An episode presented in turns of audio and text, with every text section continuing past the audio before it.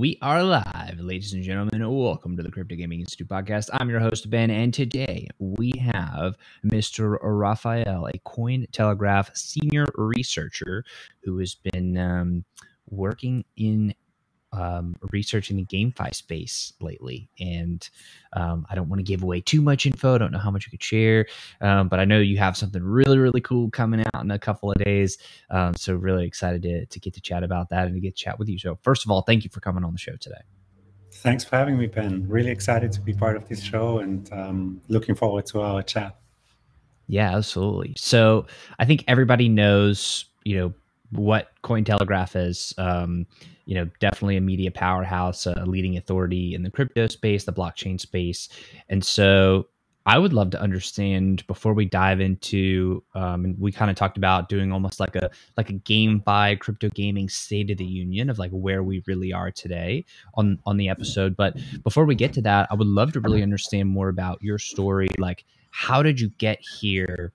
Um, how did you get to this position um, you know where you're like a, a, leading authority on this on this uh, information? How did you really get to where you are today?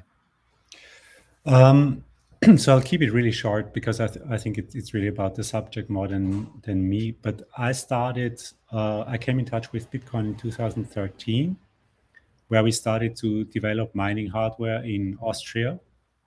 And um, that didn't go too far because at that time we were seeking investors to catch up with Avalon Labs, who was at that time the leading mining manufacturer, and like we we got totally laughed out of the room by uh, possible investors who were like, "You want me to invest hundred thousand euros into um, this mathematic currency, game currency? Are you stupid? Leave." biggest mistake of their lives. In hindsight, definitely, yeah. But they, they were pretty pretty sure of themselves at that point. Um, so then I just kind of, kind of kept in touch with the space, uh, bought some Bitcoin, sold some Bitcoin, uh, was part of, of, of purchasing Ether and using it for the DAO when that hack happened. So that was exciting. And then in 2017, we start I started to to go in full time into into crypto. We uh, we actually ran a Bitcoin hard fork at that point and um, did some research into fractional reserve cryptocurrencies and uh, from then I started to work for um, the Swiss company Numbers.com, who's who's doing a self-custodial Bitcoin account and then started to work with Demelza Hays, who's the lead researcher for crypto uh, for for Cointelegraph, and that's how I got into Cointelegraph and um, started working with them. Amazing. So, how did you then, out of all the areas of crypto to really focus your research on, how did you really come to the point where you wanted to focus on the GameFi space? So, I've been watching the NFT space pretty closely in 2020 and 21. And I was really excited about that and, and saw like what was happening. And, and I can think of a, a ton of different uses for NFTs. Mm. And around that time, I got um, I got the first look at Axie, and then in 2021 that kind of exploded. And i was really it was really blowing my mind because i i like it, it caught me totally unaware. I, I, was kind of aware of the project but i totally didn't see that potential. And in hindsight of course it was obvious and really well executed. But that like piqued my interest. And that was uh, when Demelza asked about like what kind of topics we want to focus on like my, my three nominations were games DAOs and the third, I think, were stable coins. And then, so we did games first. Um, it was me and um, Brian O'Shea and Helen Rosenberg and some data issues from Alexander Valentin, who is like the, the, the data wizard of the team and helped us with charts and researching, you know, balances on different uh, games and on different blockchains. And um, as we dove into that, we were like looking for okay, we, we didn't just want to document the space, although that's interesting in itself, but we want to have wanted to have like a clear takeaway, like something that that readers can really take home, and that's in a in a way surprising, also like a surprising insight.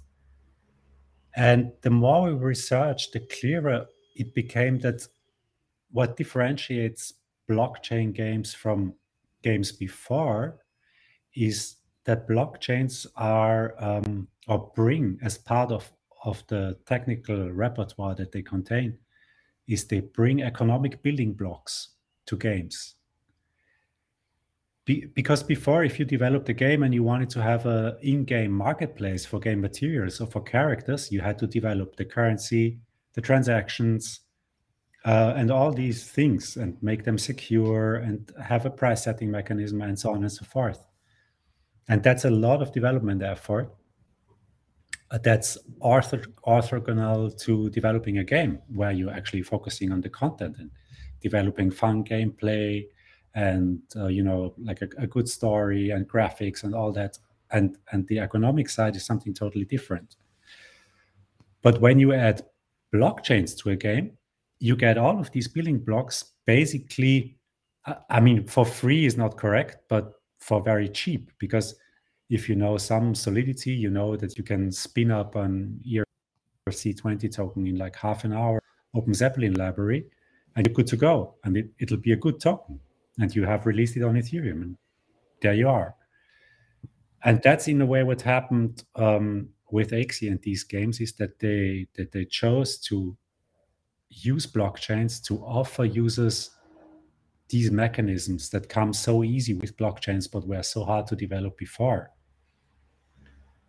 and the reason that's important is that we have seen trading of in-game materials with other games before. For instance, World of Warcraft, that was there was some like magic wand or sword that sold for ten thousand dollars on eBay.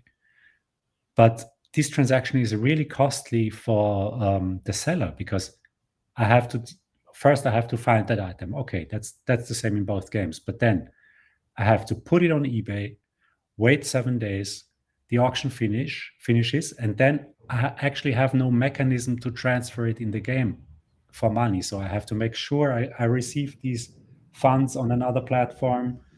Uh, there's a trust issue because let's say I receive the funds first, will the seller trust me, and so on and so forth. So there's a host of issues that actually, from an economic perspective, are just transaction costs. They are they add friction to the transaction and make the transaction more costly. And with blockchain games, this completely goes out of the window because it's all inside of the game and it's super smooth. Uh, you can list it on the marketplace, you sell it, you receive the crypto, the smart contract transfers the NFT, and it's like super clean, no? Easy to do.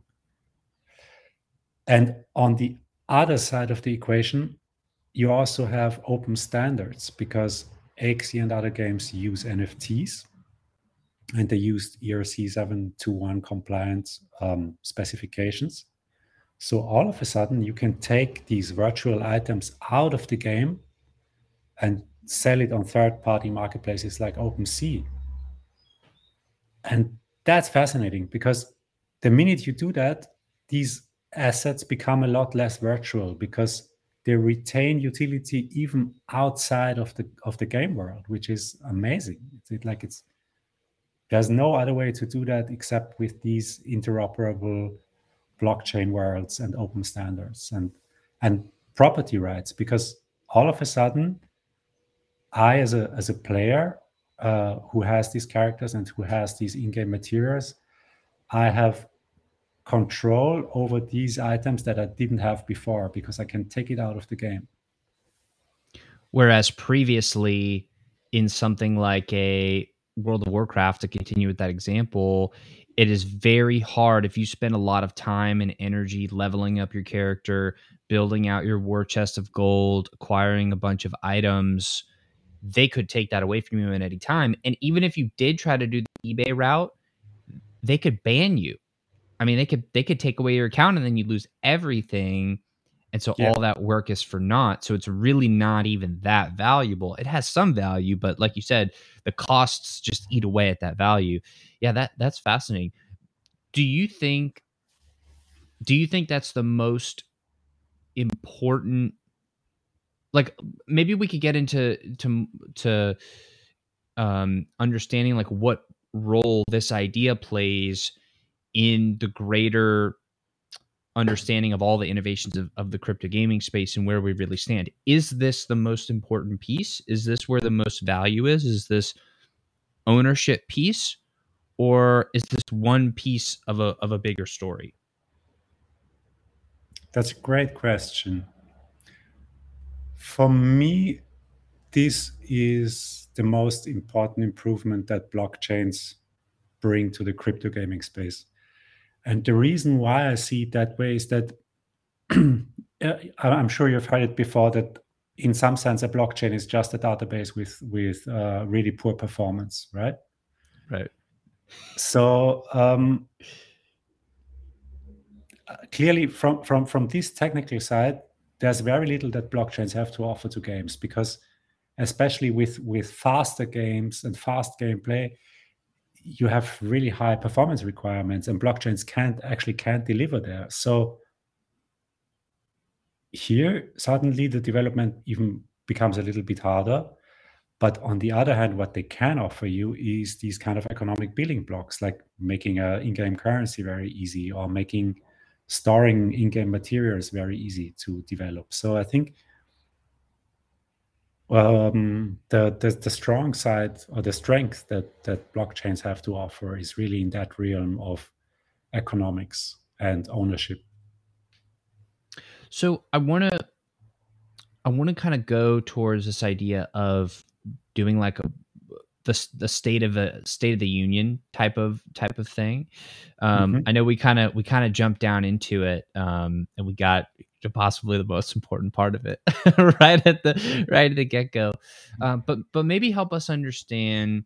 You know, for somebody who may be there, crypto gaming is on their radar, the metaverse is on their radar, but they don't really have a super strong grasp of like okay, well, what does the ecosystem look like? What does the landscape look like? And how can I really, how can I really understand this and, and process this in my brain in a really elegant and, and um, organized way? Because there's so much going on out there. Yeah. Like, how do people organize this in their minds? And maybe we could do that in like a state of the union of like where are we right now with GameFi with crypto gaming? Um, what's what's actually going on there in the marketplace? Okay, yeah, yeah, super good. Um, so I think one one big obstacle to like understanding it all is that it's so much in flux and developing. So it's really hard to say where this space is going to be one year from now. And um, I I kind of stopped making predictions because in a way it's like you know I can also flip a coin and it, it will have the same accuracy. I mean, really, you know. so true. Yeah. But but but we can get into like where we are now and like we have seen basically we have seen um I'd say three main routes that game developers choose to embark on. And one is games that are actually like I'd say totally economics focused, like DeFi Kingdom. And in DeFi Kingdom, it was a way to visualize your uh, liquidity position. So, just maybe for for listeners who aren't so versed in in decentralized finance, a liquidity position is when you um, basically loan a certain amount of your funds to a, a decentralized exchange in return for some yield, for some interest that you get on this position.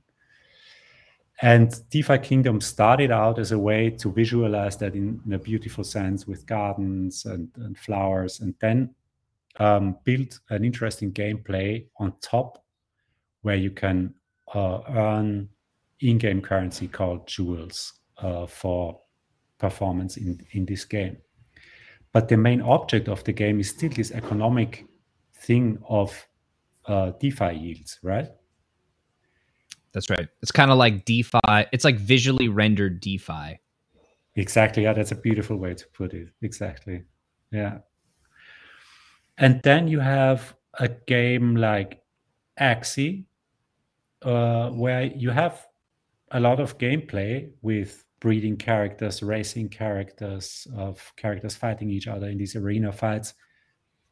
And all the characters are also NFTs, so you can take them out of the game, trade them.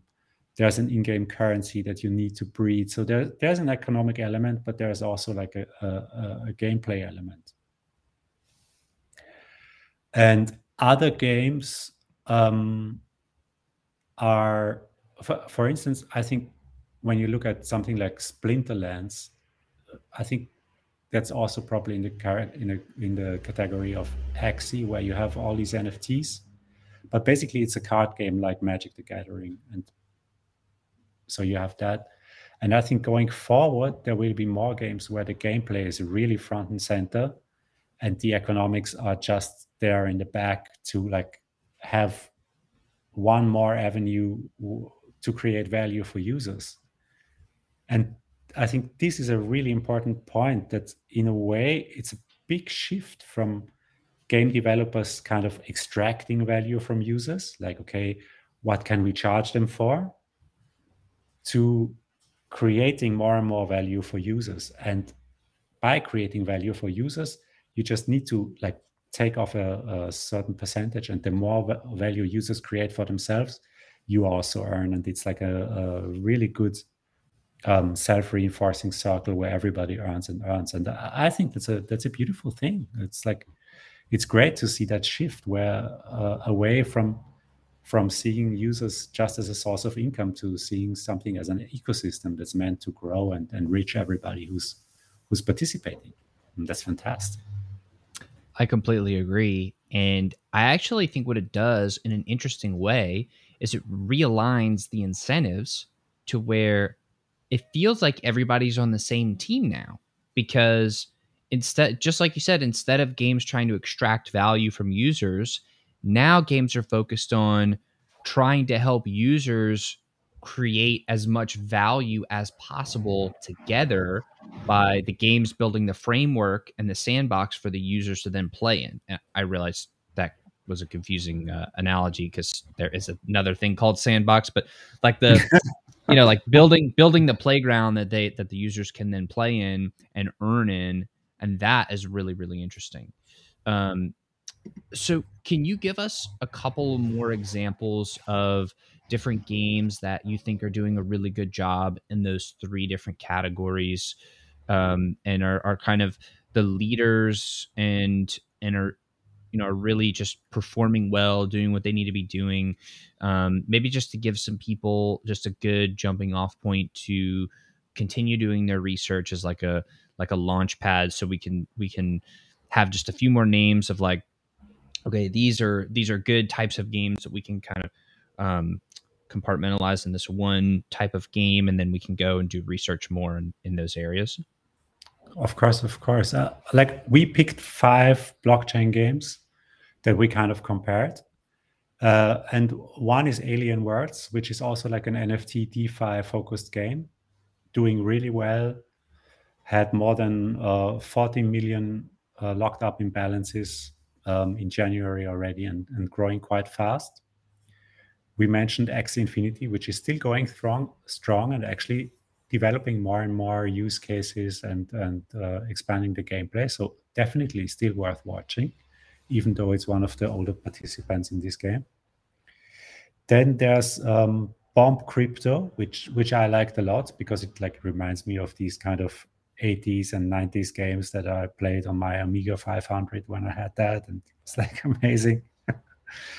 and Bomb Crypto is like you you you have these characters that kind of um, install and diffuse bombs uh, and you have certain traits of the character that you can then level up um, in in return for using in-game currency and then when you clear maps of bombs then you also earn. So it's there's an economic element. Um, defi kingdoms we also touched um, and splinterlands is this card game so these these were the five games that we looked at in the report. And we analyzed them in terms of active users. Um, and here we we have seen some interesting developments most games have the kind of parabolic user growth, and then they kind of plateau and stay on a certain user base. And then we analyzed uh, the volume of transactions, like how how much uh, economic activity is there. And the interesting thing is that even as user growth plateaus, volume still tends to uh, accelerate. So more users are, are doing more, uh, even the same amount of users are doing more and more transactions or doing transactions for more value. And then we analyzed the games in terms of balance, like how much money is locked into these games. And this is, of course, coupled with the in game currency. So uh, as the in game currency becomes more and more valuable, the, the, the, the balance locked growth grows at the same time. Um, yeah, I think that's the, the the five games that we analyzed for the report.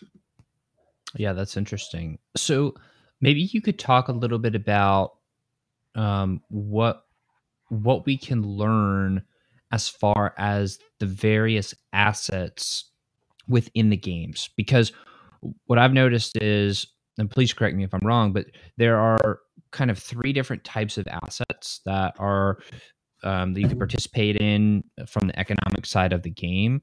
There's typically like the governance token, like for example, in the Axies case, there's their AXS token. Then there's mm-hmm. the in-game token or Axies SLP token, and then there are various types of NFTs. Um, that are you know are non fungible tokens. Um, you know, so being Axie, and then for other games, there's um, kind of the characters, and then there's like the land, and then there are accessories to the character. And so for the games that are really doing the best and that are really kind of leading the space here, what are they doing right when it comes to building their economies and having multiple different um, types of tokens, whether it be fungible, non fungible, um, and what's what are they still trying to fix? What what obstacles are they still facing um, in regards to their mm-hmm. economies? Okay, good. Um, I think you, you touched up, upon the main points. I think um,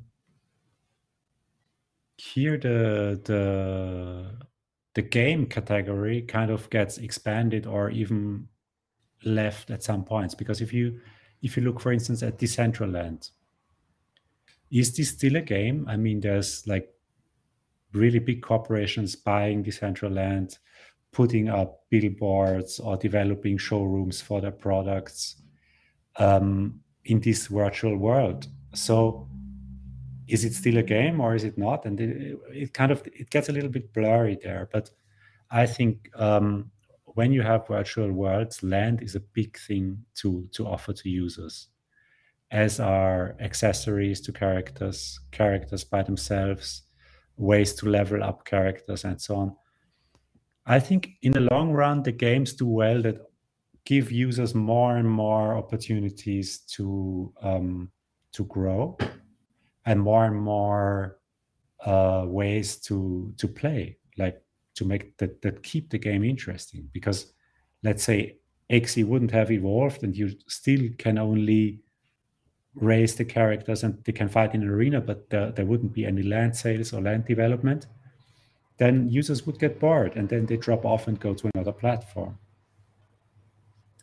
So I think that's important.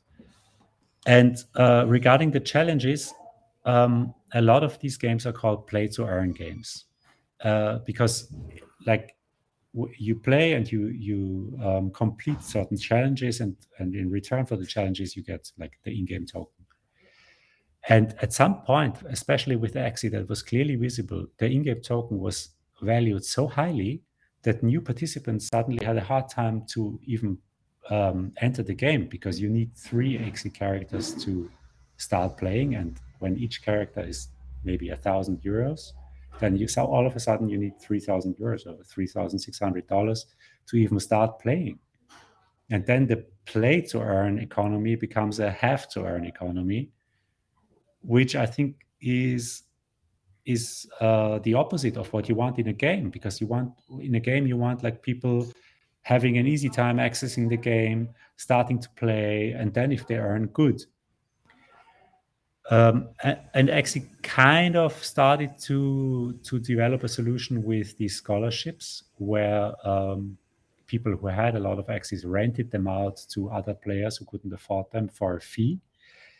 But this became rather murky because sometimes the rental fees were really exorbitant or they, they, they went were rent out for cheap, but like all of the earnings had to be or a big chunk of the earnings had to be um, paid to the to the guy to the person renting out the the characters. And so I think um, that's something that that game developers really have to be aware of. Like how inclusive is the game? How easy is it to get to get started? Like uh, because of course in the beginning when when everything grows and everybody gets rich, like it's amazing. But but what's the long term strategy? Like where do you want to be in five years and how do you get there?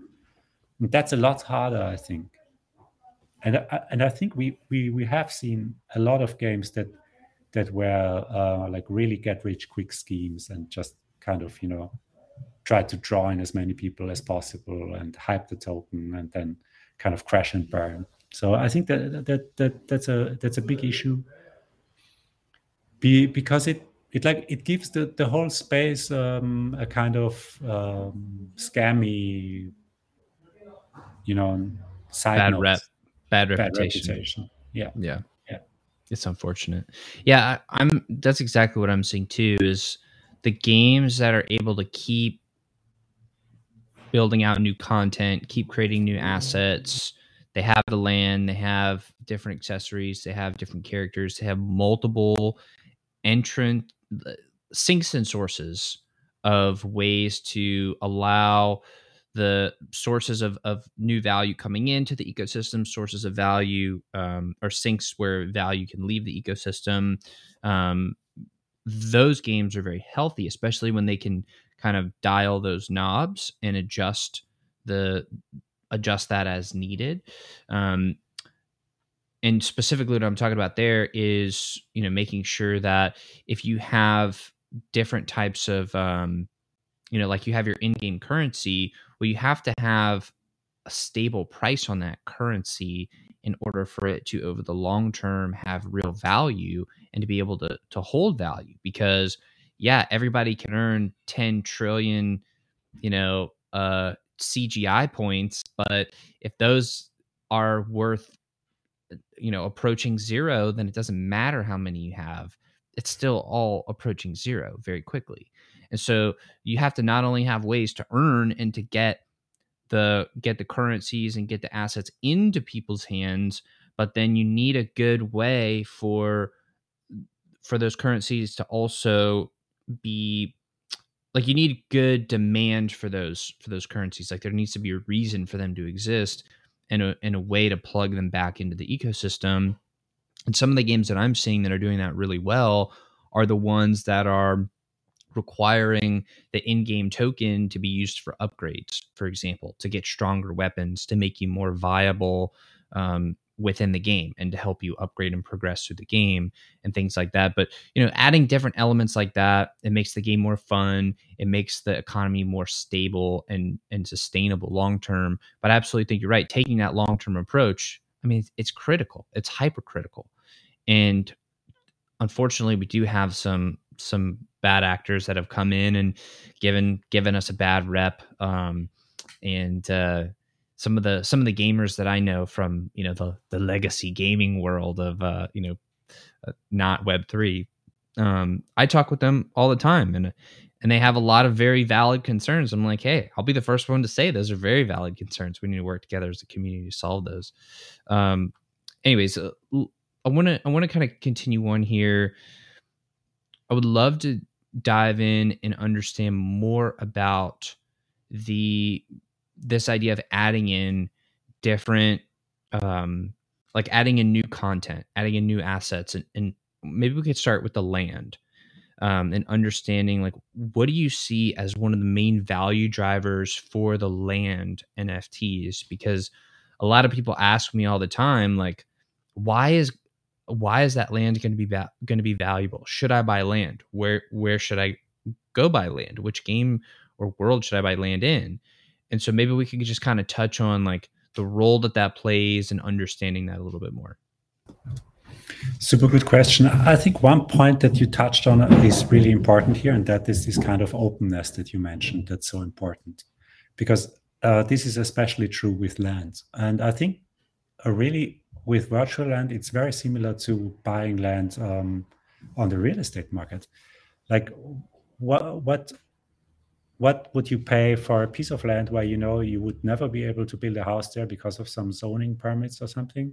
Uh, um, and there's a toxic river flowing through it and uh, by the way three times a year there's a, a locust pest coming by versus uh, a, a, nice piece of uh, newly developed building land um, at the hong, hong kong uh, waterfront. I, I mean you know it's kind of yeah. important uh, distinctions. so I think that's exactly the same um, that you need to ask the questions that you need to ask yourself before buying virtual land. Like, what what's the outlook on this on this piece of land? How how will it like what kind of ways to make that land valuable are um, are available now and what have been uh, proposed or are in development. And we have seen with with Decentraland that they did an amazing job of creating value that's possible on top of that land, and uh, that's why I think when when Facebook announced their um, their Meta rebrand, uh, that Decentraland picked up so much value, was totally justified because because it's a great project. It's been around a while. It's working. Um, that they, they, they've really like learned their lessons in the in the years that they exist and i think i think they're on a really good path. And so i think this uh, ties into a, a, broader question for nfts is like how can nfts stay valuable? Because like not every nft is a cryptopunk. Like cryptopunk was this once in a decade project like the very first and for some reason these uh, 64 by 64 JPEGs have been discovered as these iconic landmarks of digital art and appreciate and appreciate in value. That, that, that's not, not going to happen for like 99% of uh, profile picture projects out there. I'm 100% sure, unless you find a way to keep these NFTs accruing value in, and function in some form. And I think as long as you can't expand the functionality of these NFTs and bring those NFTs into virtual worlds where they can perform certain things, these these values will go to zero. Absolutely, because people will just lose interest. Like, let's say I bought a, a, mighty baby dragon a year ago, and yeah, the people threw it out. I like the artwork; it's nice, uh, but where where is that going? And the, the, the answer is probably nowhere.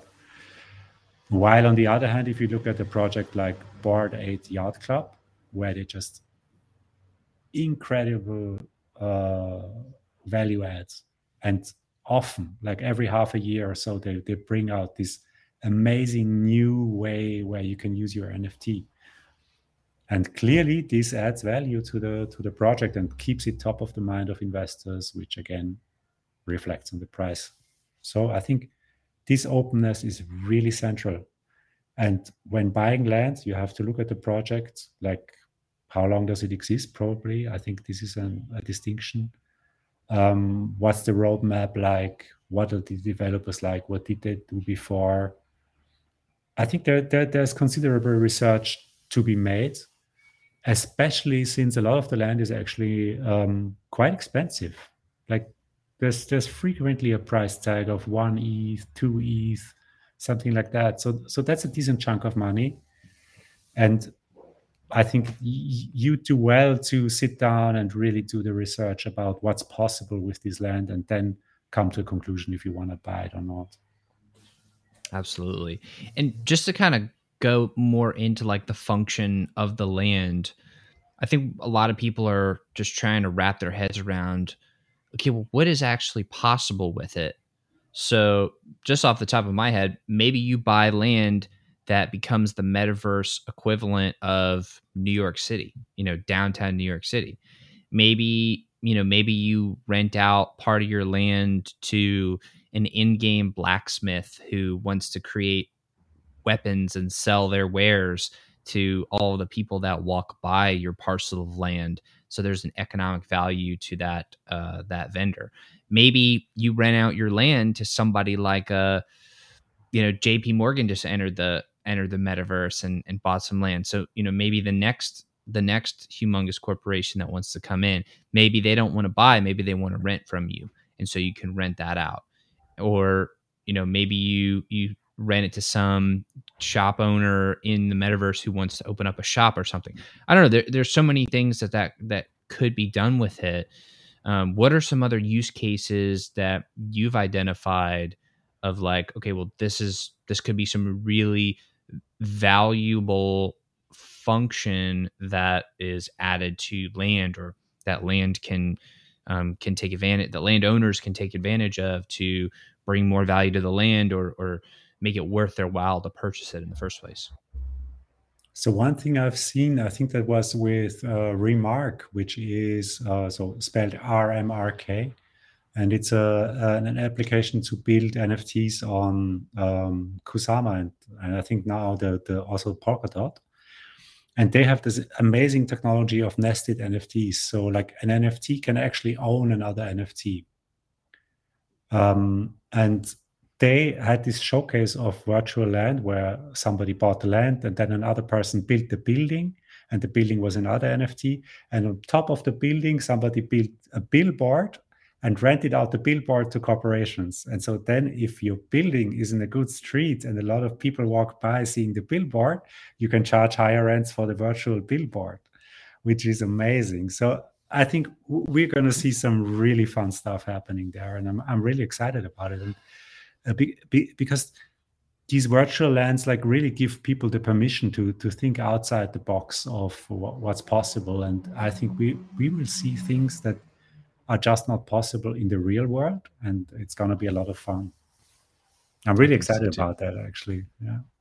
I think so too. So it's land is one nft that has a building on it which is another nft that then has a billboard on it which is the third nft and that's all nested within one that's yeah. really cool yeah, Remark is amazing. I think they're like one or two years ahead of de- in development uh, to all other um, NFT platforms that I've seen, and they they have gotten some attention, but I think nowhere near the level that they deserve because I think the technology is amazing. Yeah, it's really amazing. Project, yeah. So as we as we're starting to think more about okay, these games are going to get better. The piece of technology that surround it, something like Remark, that's going to get better. And the metaverse is coming. The metaverse is here. We we don't want to miss out. How would you suggest that people they're experiencing a lot of FOMO right now? There's not like one clear way to play it to position yourself. What is your recommendation for how people can participate in the metaverse in order to feel like they haven't missed out on this opportunity, knowing that there's so many different ways and it's almost impossible to be like, this is the way to do it. Mm-hmm. Um, you know, maybe we could talk about just some options for people to get started and and maybe take us to the point of where we can sufficiently reduce FOMO to a manageable level? Yeah. Okay. So um, I think regarding FOMO, I I I think everybody would do well to to realize that we're still early. Like this is probably the, the early 1990s regarding the web. You knew probably you remember how web pages looked then with with this kind of HTML uh, um, uh, tables and you know it's like this is where we are. So take your time. And then personally the best decisions i've made in crypto have always come from from from a like from the heart from a place of of of, of joy you know and the worst decisions have come from ooh yeah ah, this is so clever. I have to do it. And this like always got me wiped out. And and the other parts where I was like really loving it, that that kind of turned out well for me. I mean, of course, this is like this is not investment advice. of course. Of course. So um I, I think that that's the way to do it is to just look at projects and start interacting with projects that you just enjoy that you think the for some whatever reason the, the, you like the graphics you like the story. Um, you've seen a video on youtube. I think youtube is an amazing place to to to dig into that because you can actually look at the things. People explain it really well usually. And so i think youtube is is a good source for uh, information here um, and to just start with whatever picks your fancy. And I think especially now at this moment where Ethereum gas is so low, because like three months ago when we read when we wrote when we started writing the report, I'd say maybe for somebody getting in with that doesn't want to spend a lot of money, stay away from from Ethereum because it's like the gas fees will eat so much into your funds that you won't enjoy interacting with the game. But now this isn't so much of an issue. So I think you can start anywhere that picks your fancy. Um, personally, I'd I'd say like, what what do you want to get out of it? Do you like want to play around with it? Do you like want to build something cool? Because if you want to play, then maybe something like Axie or Bomb Crypto is nice. If you want to build something cool, maybe go into something like Sandbox or go into something like uh, Decentraland where you can build cool stuff and you have happenings like in a really virtual city.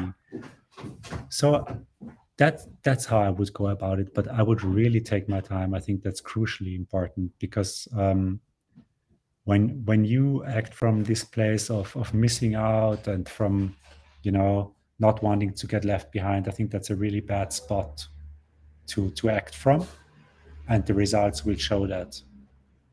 I'm I'm very certain of that. That that like how you approach it is uh, crucial to to to the results that you get. I love that. Um, yeah, I, uh, I, I really appreciate you coming on today. Um, you know, I think we covered a lot of really good topics, and I'm just so excited for kind of the future of of where we're going to go with this industry and and the metaverse and everything. Um, I think really only time is going to tell us you know what craziness is actually going to happen yeah, you know it's, it's, it's, a coin flip.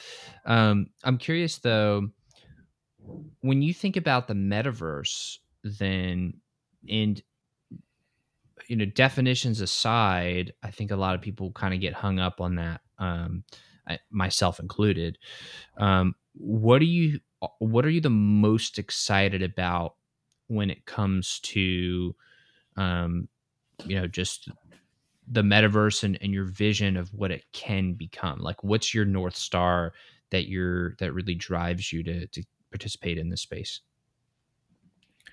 So i think uh, for me there's there's like it, it's kind of a crossroads and we are in a really interesting spot at the moment because i think for me what's so cool about it is all this tinkering and this decentralization and that it's so easy for developers, even solo developers or small teams to spin up a project, get a lot of recognition fast. And, and you know, I just love that vibe. For me, this is what, what, what really attracts me to that space. Like, for, for instance, Splinterlands, this game that we discussed earlier, they have a strict no advertisement policy. All their success is just from word of mouth. And that's so beautiful in a way. And um, what I'm afraid that might happen, and especially with the announcement of uh, uh, Facebook becoming Meta and uh, Zuckerberg showing his version of the metaverse, is that we see these huge players coming in, and of course they want to control the experience much more and and kind of. And I've I've seen that with Facebook, uh, with Meta, how they're called now, and I've become a little bit wary about about that because the they announced themselves becoming Meta, announced a big metaverse play, uh, and then a, a, month later they retired their stablecoin. So I think that's a very concerted push to um, show regulators, look, we are the sensible choice. We are not these wild bunch of of savages out there who want to destroy the government. Uh, so talk to us and make the make regulation so that it favors us in the end. I think it's a very calculated play on their part, and this is something that I would um, hate to see when when all of a sudden all this regulation creeps in and it gets harder and harder and harder for small developers and small studios to develop um, applications because they have to jump through, through so many regulatory hoops that it just becomes too expensive. And so, what I would like to see is this kind of tinkering and this kind of decentralized innovation to to keep on going because I think this is what will create the most value uh, the, in the in the fastest possible time because we will see all of these experiments happening in parallel. So, is it the speed and the lack of lack of a barrier to entry? Do you think that's the most important to this innovation? Yeah, and also the openness, like everybody talking with everybody else, because just the speed and the lack of barriers of entry could also mean like 100,000 people running in parallel and not talking to each other. And that really wouldn't do. So, but now, like, we have so much communication happening and this is what where where it becomes so interesting because everybody learns from each other's experiments right and That's this right. is such a beautiful flywheel and i want to see this flywheel going on and not not slowing down and becoming more ossified and kind of um, so i think th- this lack of structure is is actually a big plus even though it's totally chaotic but but it's kind of a a, a, kind of you know pri- primal source of of innovation that I, I, love. I just love it. It's really amazing to see. I, I couldn't agree more. Uh, I, yeah, I completely agree. It's um, it's really nice to see a lot of people who otherwise may not have been able to work together now have something to come together and work on, which is this you know blockchain crypto crypto gaming the metaverse.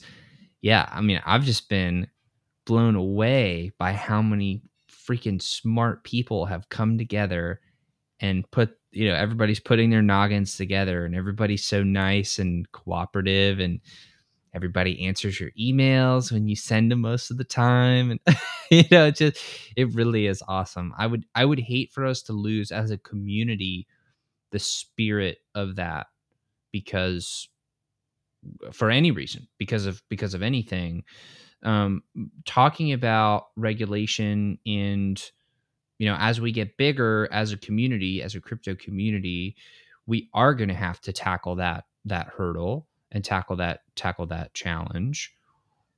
What do you hope the regulators get right with crypto and blockchain and the metaverse. Like if you could wave a magic wand and and have them set policy how you believe it should be done like what would you what would you say are kind of the more important points that they should that they have to get right for us to really keep the spirit alive? Mm-hmm. love that question.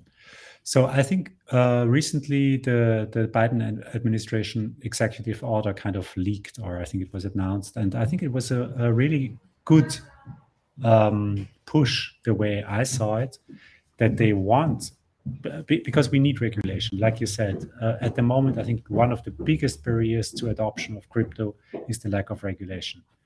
Because if I'm a company and I, why why should I get paid in crypto? the, the tax implications are so murky, I wouldn't touch it with a stick. So that's hindering me actually from that's hindering crypto adoption. So I think what regulators should do is uh, just be clear about what they want, uh, what they need actually um, from the crypto space, and then allow the industry uh, their inputs about how this can be achieved. Because the way I see it, a lot of the crypto industry is actually interested in getting regulated and getting regulated in the right way. And they approach lawmakers proactively. Um, uh, we have seen that like a year ago when this all this crypto group uh, worked with with senators Lummis and and so on, and um, I'd love to see that going forward. So if I could make uh, wave my magic wand, I would love regulators to to uh, be really light-handed, but to be really clear and and and have it and kind of participate in this kind of iteration that happens because so much is going to change. And what we see with a lot of regulation is this as soon as regulation happens this game of cat and mouse begins or police and thieves you know. There's regulation there's a way to bypass the regulation the regulation tightens so there's another way and blah blah blah blah blah. And I, I, think this is super frustrating for both sides of the equation. It's frustrating for companies who have to uh, fulfill more and more and more documentary duties, um, uh, compliance duties, and so on and so forth. And it's um, frustrating for lawmakers who who kind of have to engage in this game of ah okay they found that now uh, we have to tighten there and so on.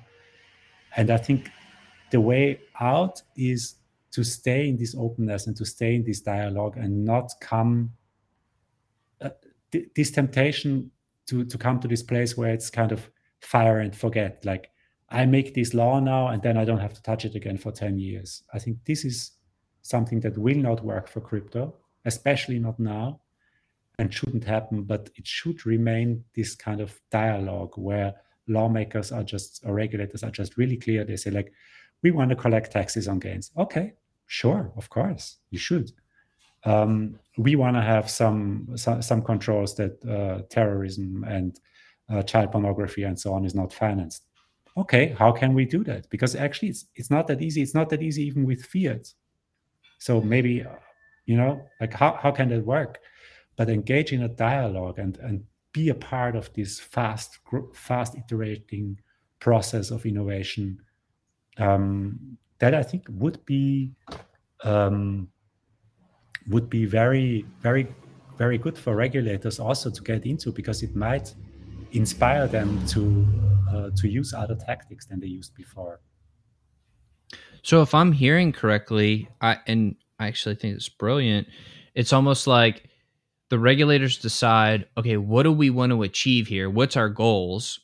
And almost push the responsibility of figuring out how to reach those goals back on us as a crypto community. Let us propose solutions for how to get there send it back to them and they're like okay this could work this uh, we need some more you know try again here so on and so forth and send it back to us let us fix it up and then back to them. I guess a question there is since it's we're all decentralized and there is a bunch of chaos and there are a bunch of different people who who do the regulators even speak with? Like what what body of humans or projects or entities would come together to form that other side of the conversation with the regulators? How do you determine who determines that?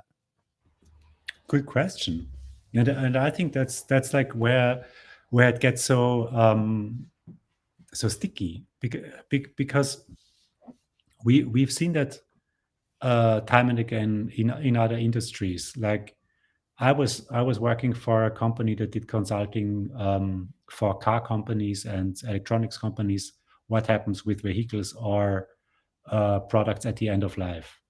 So after they get uh, recycled, basically. And there's a bunch of regulation like what needs to happen. For instance, with cars, there's this regulation that says 95% of a car have to be able to be recycled at the end of life.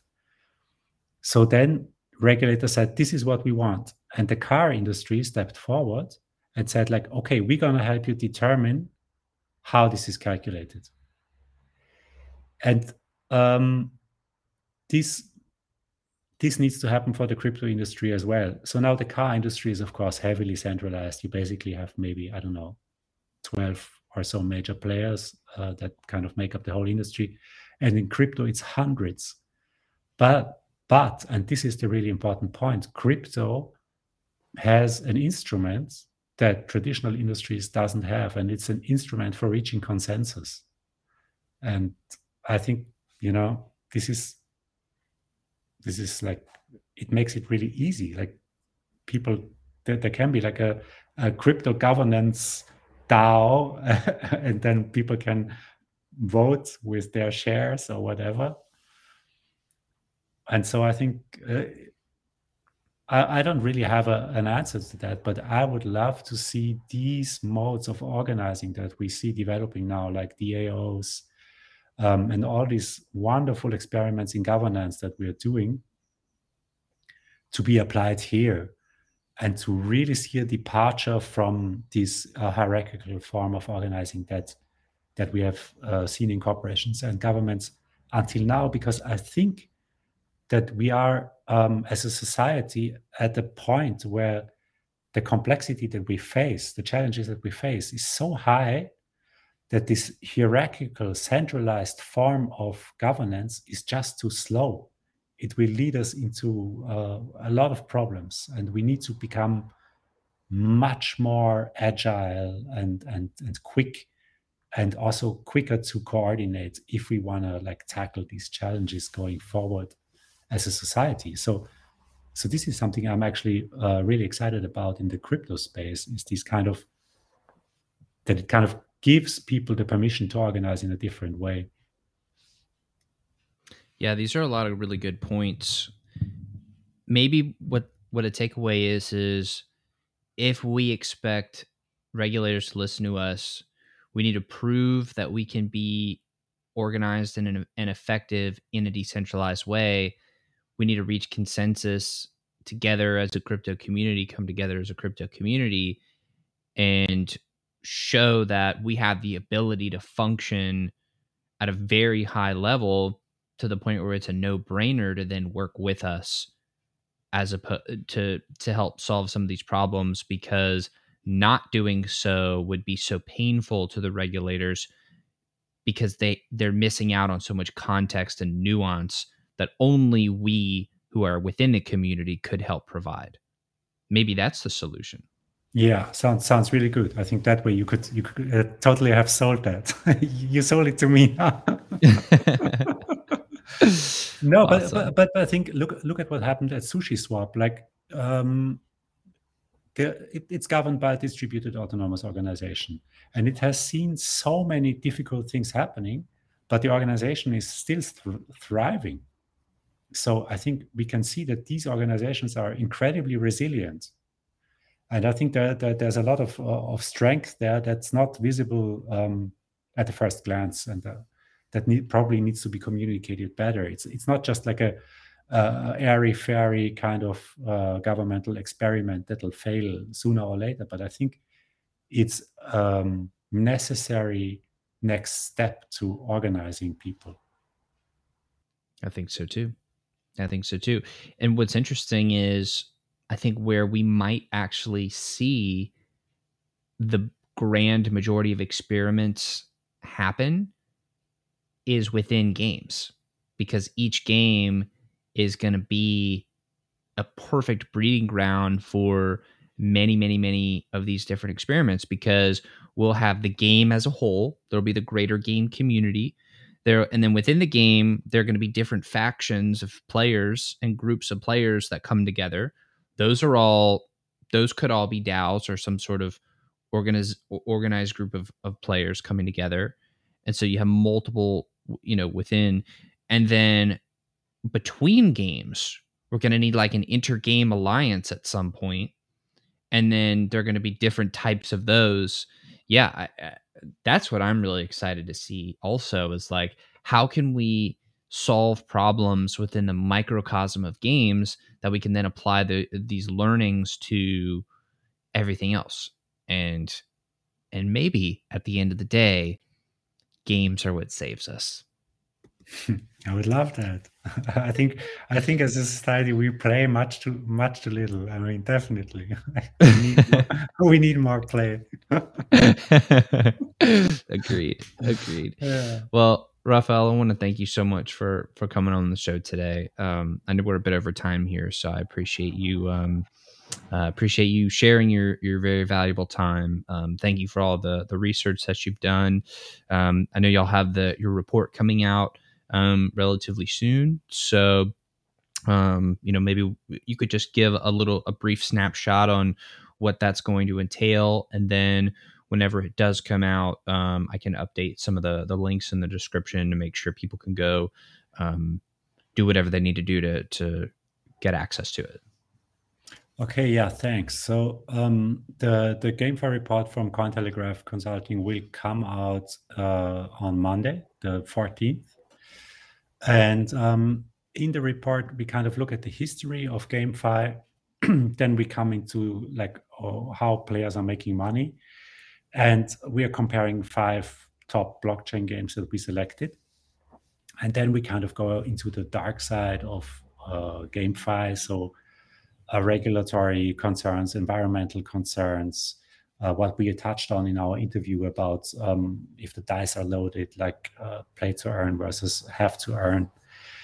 Uh, and then we touched up the subject of property rights that we um, discussed in the beginning of this podcast. So I think all in all, it gives you a very interesting overview of the space and the developments inside and like what makes GameFi so special but it's out on Monday. So yeah. awesome. Love that. Love that. Um, well, again, thank you so much for your time. Um, I really appreciate you and to everybody who's watching and listening. I want to thank you all. And um, yeah, just want to um, just say thank you. Thank you very much. Thank you. All the best and have a great evening. Likewise.